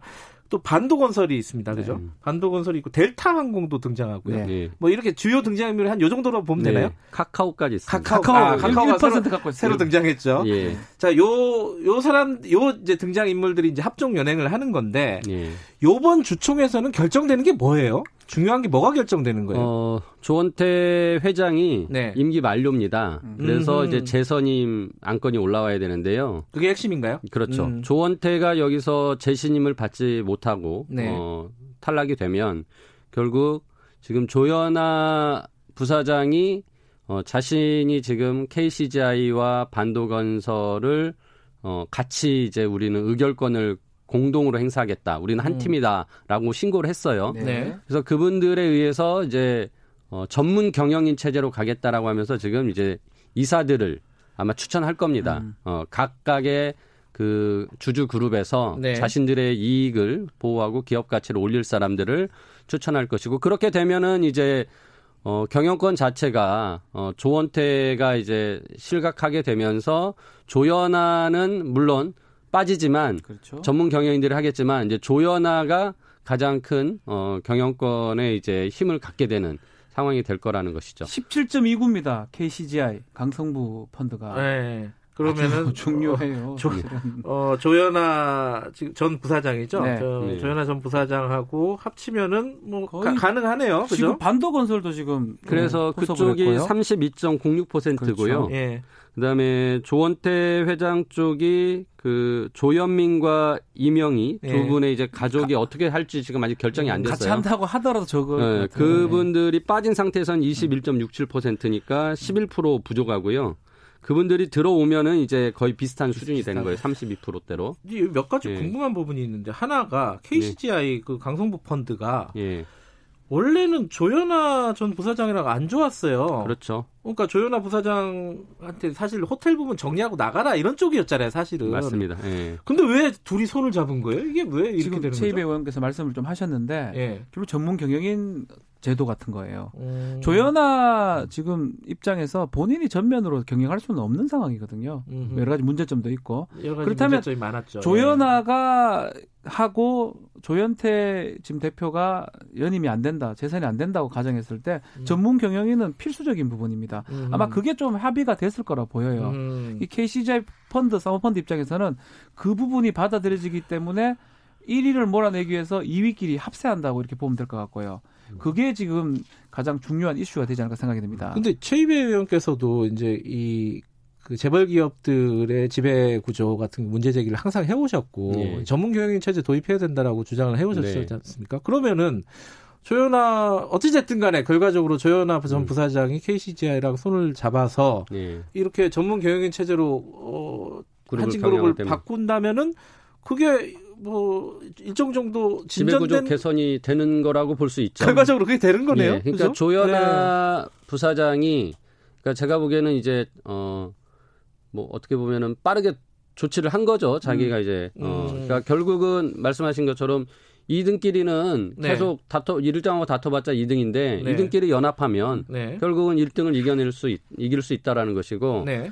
어, 조현아 부사장이랑 KC자이 그다음에 반도건설이 이제 같이 아까 전에 의결권을 네. 공동으로 음. 행사하겠다고 신고를 하면서 몇 가지 이제 발표를 했어요. 그게 이제 전문 경영 그렇죠. 체제로 가겠다라는 네. 것이었고요. 그러니까 조현아는 자기는 나서지 않겠다라고 이제 선언을 한 거죠. 네. 그리고 이 부분은 어, 다른 KC자이나 이제 반도건설의 우주주들하고 음. 다 합의가 됐기 때문에 이제 자기가 나설 수가 없는 상황일 거고요. 네. 그런 면에서는 어, 한진 그룹이 그동안에 이제 한마디로 조양우 회장이 돌아가시 전까지 그 조 씨 일가들에 의해서 전행적인 완전히 구태 전행적인 경영을 했다면 네. 이제 새로 거듭날 수 있는 기회를 가진 것이고 네. 어, 결국 이런 경영권 다툼이 있어야 우리나라는 그룹이 지배 구조가 바뀝니다. 그러니까, 그러니까 총수가 감옥을 가거나 또는 이렇게 경영권 다툼이 생겨야 개선이 되는. 그래서 음. 지금 조원태 쪽에서는 어, 조원태 회장은 주주 친화 정책으로 배당금을 많이 주겠다 이런 그렇죠. 걸또 제시하고 예, 있는 거예요. 맞아요. 서로 예. 이제 자기 편을 끌어들이기 위해서. 어, 아무튼 어, 이런 다툼으로 인해서 기업에서는 긍정적인 신호가 되는 것이고 음. 다만 이게 이제 장기적인 안정 체제로 갈 수 있는 음. 게 되어야 되는데 네. 어, KCGI는 사모펀드입니다. 네. 어, 이제 지분이 영구히 갈 수 없어요. 여기는 언젠가는 빼겠죠, 이제 주식을 또. 음. 팔고 자기 수익을 내야 음. 되고 그걸 원래 돈을 낸 사람들한테 또 나눠줘야 되거든요. 그다음에 반도건설도 건설회사예요. 어, 지금 이게 일시적인 투자지 영구한 투자가 음. 아니거든요. 결국은 네. 나중에 남은 게 조연아 어, 부사장만 남는다면 음. 결국 이게 장기적인 그 음. 기업 지배구조 개선이라고 볼 수 없거든요. 그래서 음. 이 부분에 대해서 좀 우려는 됩니다. 근데 음. 하지만 지금 이제 단기적인 상황에서는 긍정적인 측면이고 그렇죠. 어, 여러 가지 경영 전문 경영 체제로 해서 성과가 잘 나면 솔직히 결국 주주들이 알 겁니다. 음. 다른 주주들이 아 조현아 회장이 다시 들어오거나 부사장이 들어오거나 음. 조실가 맡기보다는 전문 경영 체제가 그렇죠. 좋다. 그러니까 소, 액 네. 주주들이 뭐 크게 영향을 끼칠 수는 없겠지만 네. 뭐 지난번도 그렇고 결국은 소액 주주가 지금 상황상 비슷비슷하거든요. 예. 그 이명희 그 고문하고 예. 조현민 뭐 전무하고 두 사람이 어디로 가냐도 그렇지만 결국은 비슷하다고 가정했을 때는 소액 주주 음. 알수 없는 사람들이 와서 뭘 하냐 하냐는 건데 일반적으로는 소액주들은 전문 경영인 체제를 좀 선호하지 않을까 싶어요. 제 개인적으로 봤을 때는. 조, 원태 회장이 이제 배당 많이 해준다 뭐 음. 뭐 이런 소액주들이 그, 그거를 있는 거 아닌가요? 그걸 혹해서 한다기보다 배당이 금액이 크다고 보지 않기 네. 때문에 그래서 지금 최 의원님 말씀하신 것처럼 지금 3월 달은 아마 조현아 부사장한테 유리한 국면이 아니냐. 음. 아, 이게 세간의 좀 관심이기도 한데 이 이명희 고문이 어 조원태 회장의 편을 들어줄까? 왜냐면 안 좋은 사건도 있었잖아요. 그거 수사 중 아니에요, 사실? 그렇죠. 그죠. 뭐 재물 파괴하고 뭐 폭력 부분들이 있었는데 끝난 사건이 아닌 거죠. 제가 고소 치안은 했는 걸로 됐는데 아마 수사는 진행 중으로 제가 알고 있습니다. 음. 어쨌든 음. 그런 일이 있었다면 아, 피가 뭐 어머니 아들 관계긴 하지만 음. 또 딸도 있는 거거든요. 네. 과연 아들 편을 들어줄 수 있을지도 또 의문이에요, 저는. 어찌됐든 그 삼남매의 어, 재산 재산이 아니죠. 경영권 분쟁 때문에 단기적으로 볼 때 경영이 정상화되는 이상한 그 아이러니한 음. 상황이 벌어졌는데 그 최이배 의원께서는 원래 이제 삼남매가 좀 분할해서 독립 경영해야 되는 거 아니냐 이런 문제 제기를 하셨잖아요. 예, 이런 식으로 갈 수 있는 건가요? 조양호 회장 돌아가시자마자 결국 여긴 장기적으로 이 삼남매가 네. 이렇게 공동 경영할 만한 그런 음. 가족 분위기는 아닌 것 같다. 예. 어, 결국은 어, 각자 계열 분리해서 네. 각자의 몫을 떼나가는 게 맞다라고 생각했고요. 그거는 제가 아까 처음에 말씀드렸다시피 조양우 회장 시절부터도 음. 그다 경영에 참여를 시켰고 지분도 골고루 나눠준 그런 뜻이 있었다고 보여지거든요. 그래서 네. 어, 항공 쪽 분야는 조원태 회장이 지금 맡고 있고 네. 오히려 이제 예전에 호텔, 호텔. 네. 쪽은 네. 이제 조연 아 음. 부사장이 그 다음에 그 외에 이제 뭐 한진 같은 물류 기업이 음. 또 있습니다. 네. 그런 부분은 이제 조연민 어 이제 그 전 사장 상무인가요? 뭐 이렇게 음. 맡아서 하면 되지 않겠냐라는 세간의 얘기가 있었고요. 예. 지금은 그런 수순으로 가는 겁니다. 그래서 아까 제가 말씀드렸다시피 음. 장기 단기적으로 지금 이렇게 네. 가지만은 네. 결국 우호지 분들이 빠진다면 결국은 그 전에 이거를 이렇게 다 계열 분리 시킬 가능성이 큽니다. 특히나 KCCI도 네, 그렇죠. 계열 분리를 원화했던 거 그 얘기가 있었거든요. 그래서 그렇게 정리를 하는 것이 이 한진그룹이 더 이상 분쟁하지 않고 음. 어, 가는 것이고 그 과정에서 전문 경영인 체제를 겪으면서 뭔가 성과가 더 난다면 계속 그렇게 갈 수 있는 거죠. 지금 최근에 어 올해 이제 그 실적을 예상하기로 대한항공 같은 경우는 마이너스 6,200억 원의 음. 단기 손, 아. 손실이 볼 것이다라고 예. 하는 거예요. 근데 이게 2017년에는 8천억 이익 봤다가 예. 작년에는 1,800억 손실 보고 올해 이제 6천억 손실 볼 걸로 예상되는 것처럼 이 가족들이 경영 능력이 없어요. 어떨 때 보면은 예. 그러면 없어요. 그분들은 뭐 어떨 때가 이거 많이 예, 빨리 빠져줘야 돼요. 알겠습니다. 예. 마지막으로 가장 중요한 얘기를 하나 안 짚었는데 이 국민연금. 우한에 아 국민연금은 아. 시간이 없을 것 같아요. 네. 우한에 전세기에 조원태 아. 회장이 탔잖아요. 네. 이게 긍정적인 영향을 줄까요? 조총에서? 아. 또 이것도 뭐 여론 조작인지는 모르겠습니다. 어쨌든 네. 간에 비서 뭐 얘기도 나오고 네. 이것도 안 좋아요. 네. 소액주주들한테는. 소액주주 네. 이런 거 신경 쓰는 거거든요. 네. 알겠습니다. 뭐 하는 짓이고 이럴 수 있어요. 그 국민연금 캐스팅 보트는 간단하게 말씀해 주시면 어떻게 되나요? 이제 국민연금 명분을 예. 쫓아갈 음. 텐데요. 네. 지금 제 생각에는 국민연금이 조원태 회장이 실적이 안 좋았고, 네. 그 다음에 오히려 조원아 부사장 쪽은 전문 경영인을 도입하겠다라고 하면서 지배구조 개선을 얘기했기 때문에 오히려 국민연금이 조연아 쪽의 편을 들어줄 가능성이 크고 그렇다면 뭐 게임은 끝날 수 있다. 이겼... 네. 이길 가능성이 높다. 아유, 네. 편파적인 아니, 방송을 편파가 아니고 뭐 계산해 보면 딱 그게 네. 나옵니다. 주식은 거짓말하지 않거든요. 알겠습니다. 오늘 두 분과 함께 그, 좀 아이러니한 상황이네요. 경영권 분쟁 때문에 회사가 정상화 되는 이런 상황을 각 빚고 있는 한진그룹 사태를 정리해봤습니다. 오늘 두 분 감사합니다. 네, 네 감사합니다. 고맙습니다. 바른미래당 최 의원, 최이배 의원, 박지훈 변호사였습니다.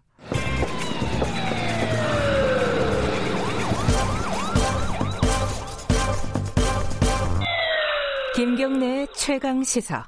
네, 마지막으로 우한 쪽 연결해 보겠습니다. 지금 우한에 남아서 어, 남은 교민들의 안전을 책임지고 계신 분들 중에 한 분입니다. 어, 우한 총영사관의 어, 이광호 부총영사 전화로 연결하겠습니다. 안녕하세요. 안녕하세요. 네. 어, 먼저 이 말씀부터 여쭤봐야겠죠. 어, 건강은 괜찮으신 건가요? 아, 지금 괜찮습니다. 어, 그, 저기, 영사관에 계신 직원분들은 한 몇 분 되세요? 지금 현재 어, 영사 4명, 행정직원 4명에서 8명이 있습니다. 건강에 문제가 있으신 분 아직 없으시고요? 네, 전부 다 건강한 상태입니다. 아, 다행이네요. 지금 우한에 남은 교민들이 몇 분 정도 되시나요? 뭐 정확한 지금 뭐 현황은 현재 지금 파악 중에 있는데요. 네. 현재 저희 공간에서는 그 우한시를 포함해서 후베이 성 내에 200에서 300명 가량 지금 체류하고 음. 있는 것으로 지금 추산하고 있습니다. 아, 이 지금 관리가 되고 있는 상황입니까? 어떻습니까? 지금 우한 상황을 저희들이 잘 모르니까. 아, 예. 그 지금 잔류하고 계신 교민들이 예. 참여하고 있는 그 SNS 단체 대화방을 저희가 지금 운영을 하고 있습니다. 네. 그래서 이 대화방을 통해서 아픈 데는 없으신지 그 네. 필요한 물품은 없는지 상황을 계속 점검하고 있습니다. 요번에 그 우한 교민분들 어 한국으로 이송을 하는 과정이 굉장히 험난했다고 네. 들었습니다.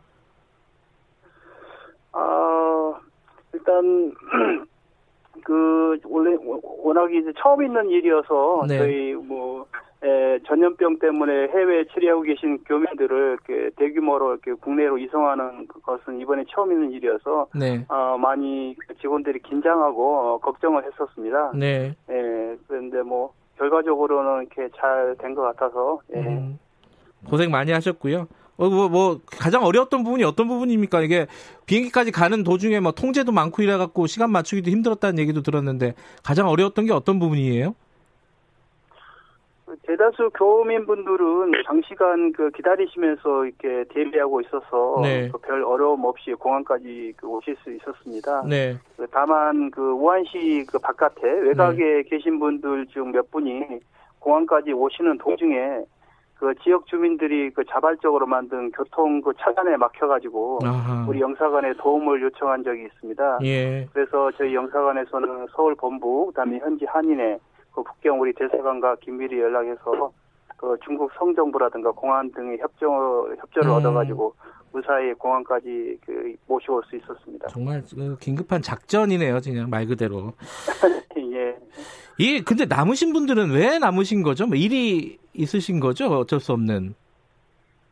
어 일단 가족분이 중국분인 경우가 꽤 있고요. 네. 그리고 이쪽에 그 뭐 자영업이라든가 사업체를 운영하시다 보니까 그런 사업체 관리 차원에서 어, 계속 그 우한의 잔류를 선택하신 분들도 어, 있는 걸로 알고 있습니다. 아, 그 남으신 분들한테 뭐 예를 들어 먹을 거라든가 뭐 예를 들어 뭐 마스크라든가 이런 거 공급들은 좀 원활히 되고 있는 편입니까? 어떻습니까?